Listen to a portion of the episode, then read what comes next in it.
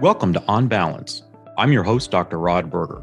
I'll be your guide as we explore the stories of today with the personalities impacting tomorrow. Welcome to On Balance.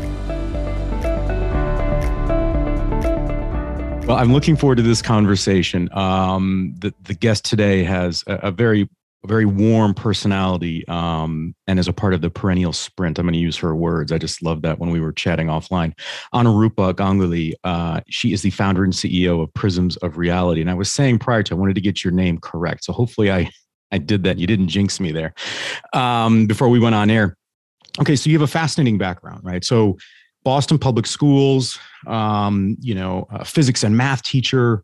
I mean, that's a big school system, right? And and you said to yourself, there's an issue going on here. I'm not, I don't have the assets that I need.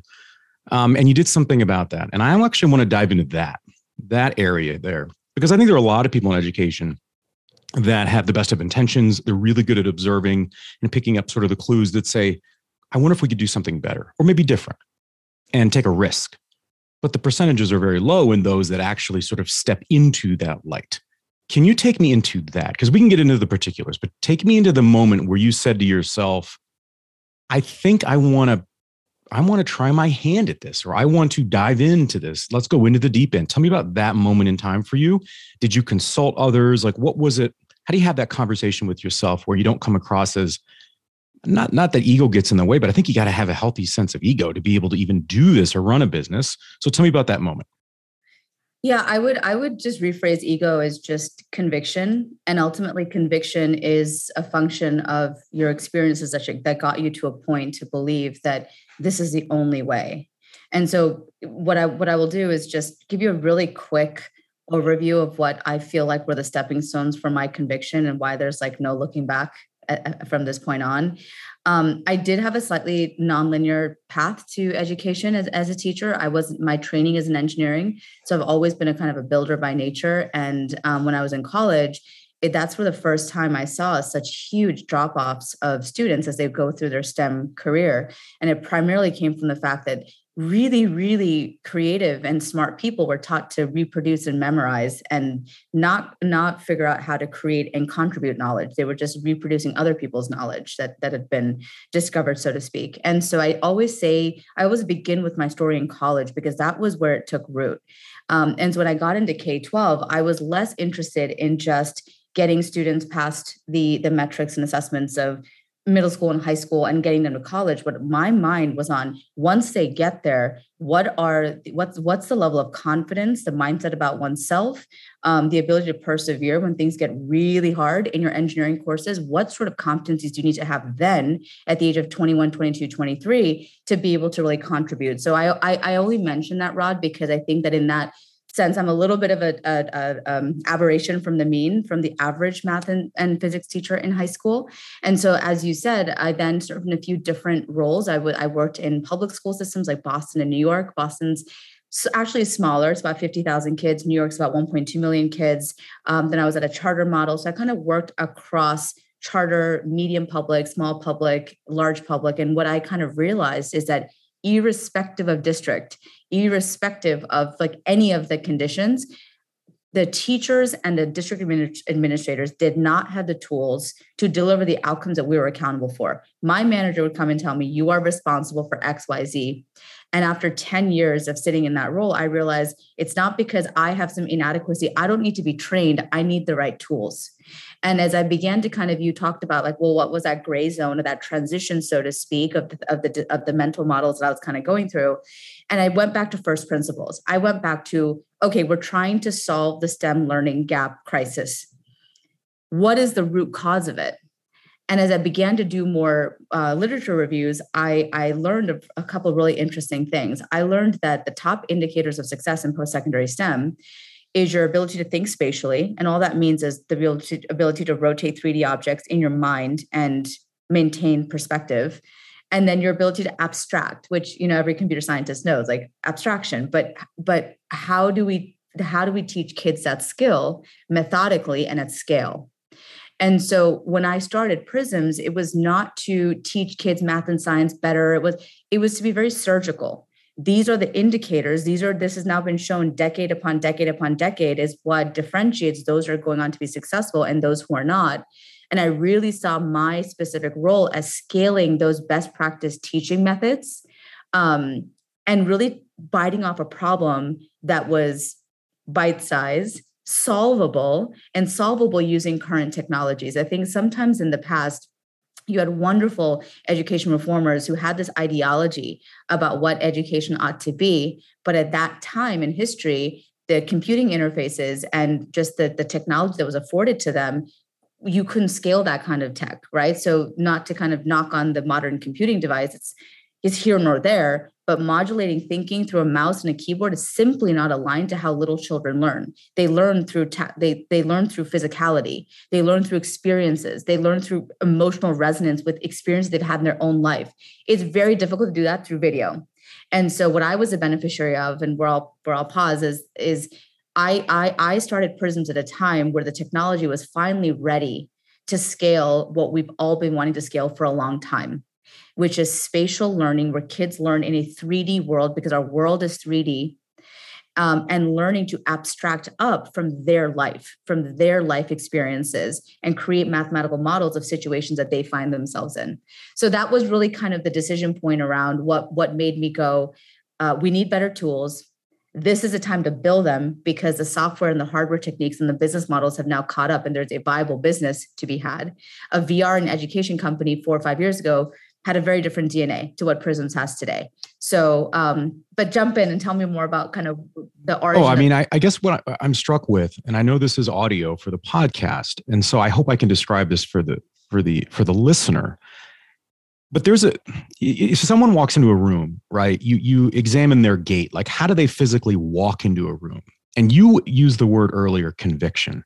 And even when I asked you that question about the decision and the gray area, it was almost as if it was slightly uncomfortable because it wasn't even something that you thought about because you are you are rooted in your convictions.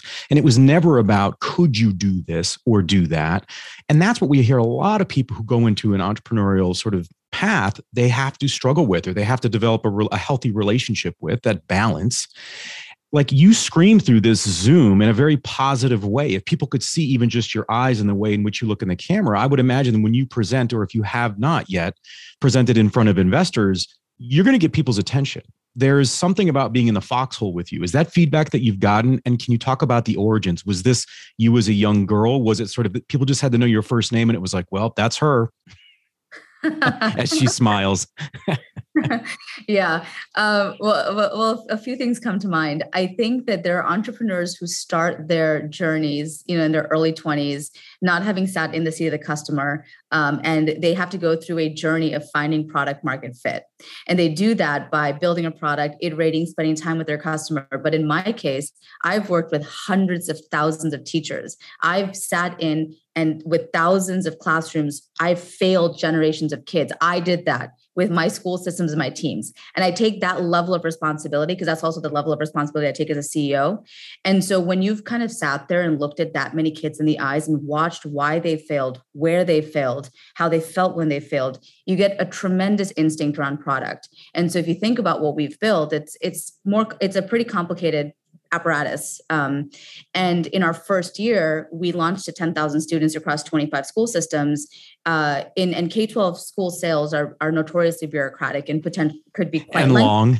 and long. And you know, we closed our first sales within three months, and then we doubled our. our we went from ten thousand to twenty thousand in a month and a half, and then we're launching to hundred thousand students. We got from 20, 10 last year, and we're going to hundred this year. So what we're no, what we're finding is that the work and most of my team members we were all we're engineers by trade meaning that we actually applied mathematical modeling in our kind of day to day and then we all became teachers and curriculum developers and worked in the, at the district level. So you kind of have both those minds so to speak of um, of the pedagogy and the content of the teaching experience and the administration because ultimately the people we sell to are school systems. And if a superintendent cannot understand where in their strategic plan is this aligned how do they oversee it? What's the data they use to measure impact? And what's going to drive renewals the next year? That superintendent is not going to be as amenable uh, to making quick decisions because they're going to have to watch us grow. They're going to have to build trust. So it's all to say i think that that conviction because we we seem to like that word today um, really comes from just having lived and breathed with teachers and kids for a very long time and it's just sitting in the problem for as long as i did not having a solution. And then finally having one building it. So i am i am eternally grateful. My first money into the company was by the national science foundation. It was an nsf sbir phase one. Um, my program director he i'll never forget the the call. He said that you know I don't care if you end up doing anything in the proposal you said, I'm investing in you. So take See, I knew it. I knew I was onto something. It was you. No, no. It was you. So so okay, so how do you so you you kind of you kind of evaded my question there. That's okay. About what a young Anurupa was uh growing up. But tell me a little bit about what recharges your batteries as a CEO? Because you're obviously driven. You've been in the foxhole using that again, right? You've been in the foxhole, which probably helped. You have a team of people that have you you've basically applied all areas of the discipline into what you're doing so that you're going in with information and power in that regard. So how do you recharge your batteries? I mean, what what allows you to kind of let the wall down and just I guess breathe a little bit so that you can be the best self that you need to be for the company as you're continuing to grow? Yeah, it's a great question. So um, I think that I always I always feel like you know I've, I've the heart of a, a, creative and an artist, but the hands of a builder, and um, that very much came from when I was young. My my mom my mom and dad are both engineers, but my dad my mom's a musician. She has a music school. My my dad is a prolific writer, and I I always grew up in a home where uh, your artistic endeavors were as important as your professional ones. And so for a long time, I was a performing singer and uh, just art in general as both as, as a mode of expressing thoughts and ideas as well as like how i better myself or like you said feel whole and recharge that's just been a big part of my life. So i i sing. I used to dance a lot more. I don't dance as much but i've been able to maintain that one hobby at a high level. And i think it's had just massive impact on myself as a leader. And when you're when you're when i'm singing i'm performing. And ultimately as a ceo at this junction of my life or junction of the company i am moving a little bit away from day-to-day operations and my ability to using the least number of words and representations really um, inspire a vision and a clear tactical path to achieving our goals. I mean, that's, I just see a lot of synergy between what one does in a musical performance in a short 20 minutes that you have with your audience, as well as that of a leader. So I find myself kind of going back and forth between these different characters and dimensions of dimensions of my life. And my mother had told me very, very early on that when I was leaving for MIT, she's like, a lot of folks that go into more kind of rigorous fields of study, they will they will lose their art over time. And she's like, do not make that mistake. And I saw her as someone with a family and children and a very demanding job. She never lost it. And I think I had a mental model of what that means to maintain those other aspects of your of your life that ultimately fuel in this very intangible way your your everyday work. Sage advice from your mom. Um, uh, well said. Uh, talk with me about your relationship to success. I think sometimes people, if they don't have success, maybe early on in a in a venture, that you can almost get you can almost romanticize the pain of it, like the victim side of it. Like, well, we're almost there, we're almost there, and you kind of think, gosh, what happens if you get there? What if you cross the line, the finish line? How do, will that change you? How will that change your vision? Um, your expectation for yourself, the way you participate in the goals that you lay out for yourself. So, tell me a little bit about are these moving goalposts? How do you think about it? Do you allow yourself to celebrate? Have you noticed a difference in yourself through the journey of, of building prisms? That's a really loaded question. Uh, there were a few just reactions I immediately had. I think one is given the com- again complexity of what we're building, we sell to K 12 and we're building VR on hardware that the market does not currently have. Um, we had a lot of early failures. We we we we we it was it was difficult to raise investment initially, and I think that the good that that I I'm actually really happy that that happened because it built an intestinal fortitude on our team of like this is what we do when we fail. I do see a lot of my other kind of friends, and not to put a profile on them, that was it was easier for them to raise. It was easier for them to hit milestones and what I uh, early milestones. And what I found is they actually hadn't built the fibers and the systems of how does a, how does your organization react to failure, and they were kind of getting to post Series A, post Series B um, without those those internal systems. I think that we're just a very maybe I, I do say this all the time. We're a team of teachers, and it's it's really hard to um, experience our success as anything else but just the impact and the social value that accrues to the public. Like that's we are we are VC backed, but we uh, we we don't build for that. I don't I don't build to to build a billion dollar company, though you know aspirations are always there. I build because I fundamentally believe that if we're successful, kids and teachers will never ever experience their math education in the way that they have ever again and the way that they will be able to build purpose and joy and delight in the modern math classroom will fundamentally transform future generations of thought and so just when you have that kind of mission and vision yes you take moments to celebrate but like nothing is good enough because until you get to every kid in the us we haven't done our work. And that really kind of keeps us going. And people ask it's people have often asked so you know what's your exit strategy? I said we don't have an exit strategy. We're building.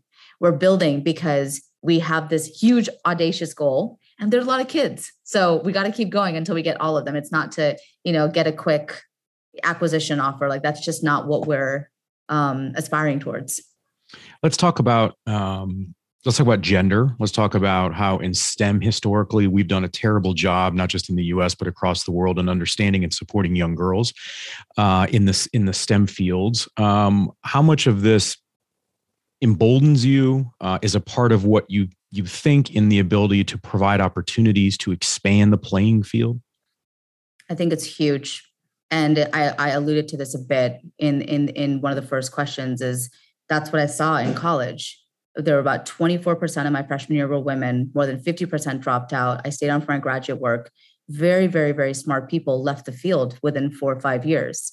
And it that that's what really started my inquiry into what is why is this happening? And so um, I fundamentally believe there, there are two prongs to it. One is better pre- preparation. Um, it's actually well established that um, women are less um, adept at spatial reasoning and some of these core predictors. So we can close the skills gap. You're going to see that multiplier effect. Um, the Soviets showed this in the 1950s. Their STEM workforce was 80 20 male female. They were the first ones to, and what the US is today, they were the first to discover that spatial reasoning was the number one indicator. And they kind of maniacally and surgically went after that cognitive process. And today, Russia is almost 50 50 their STEM workforce. So there's a lot of evidence that when you are strategic and focused, you can very quickly, within a, within a couple generations, close those gaps. Um, I'll, I'll kind of share one anecdote, Rod, that might um, kind of get at, get might might get at, get at this is one of our students she came in saying i want to be an english teacher. She hated math kind of was a bc math student. And uh, she did one a, a, full prisms module. In that module you step into the role of an epidemiologist on a task force and you are creating mathematical models alongside your peers to solve this really important problem of hey how do we resource our hospitals effectively uh, during this pandemic? And she'd never seen what a black female scientist looks like and sounds like and what it looks like to do that work through that lens and through that humanity and after she did it, uh, you know, she signed up for a coding boot camp that summer. She came back and wanted to get on the medical sciences track at our high school, and her entire life trajectory changed because she had a couple things. One, we built an authentic connection between what she was learning and the world that she looked at outside. And she told me, I want to be a part of solving this, this issue with the pandemic. I just don't know what to do. So, drawing that clear line between me as an individual and what I can do, and then seeing folks that look like myself builds confidence. It builds confidence that, oh, like those are the attributes of someone that has a similar set of life experiences as I do. And this is what they're able to achieve and accomplish and contribute. So, you know, we've just seen uh, WestEd is our evaluation partner. They're running a ton of um, uh, third party um, RCTs and feasibility studies for us. And we're fast learning the impact of our learning environment on um, mindset and confidence, particularly of those who have not achieved, you know, experienced success in the past in our system. So stay tuned. I think that the the immediate increase in proficiencies is, is exciting and it's it's it's what we need to deliver because outcomes are still tied to future opportunity for children but the but i think the big big big hero story which takes time to measure because it's not a quick outcome is to what extent when kids year after year after year learn math and science in this way through their life lens through problems that they see in their world um, are we going to see right now 28% of high school seniors opt into STEM? And as we've talked about, very few of those come from underserved communities. If Prisms is successful, that should be 60% because that's reflective of our economy. Right now, more than 50% drop out, and is again more egregious for historically underserved communities. That should be less than 20%.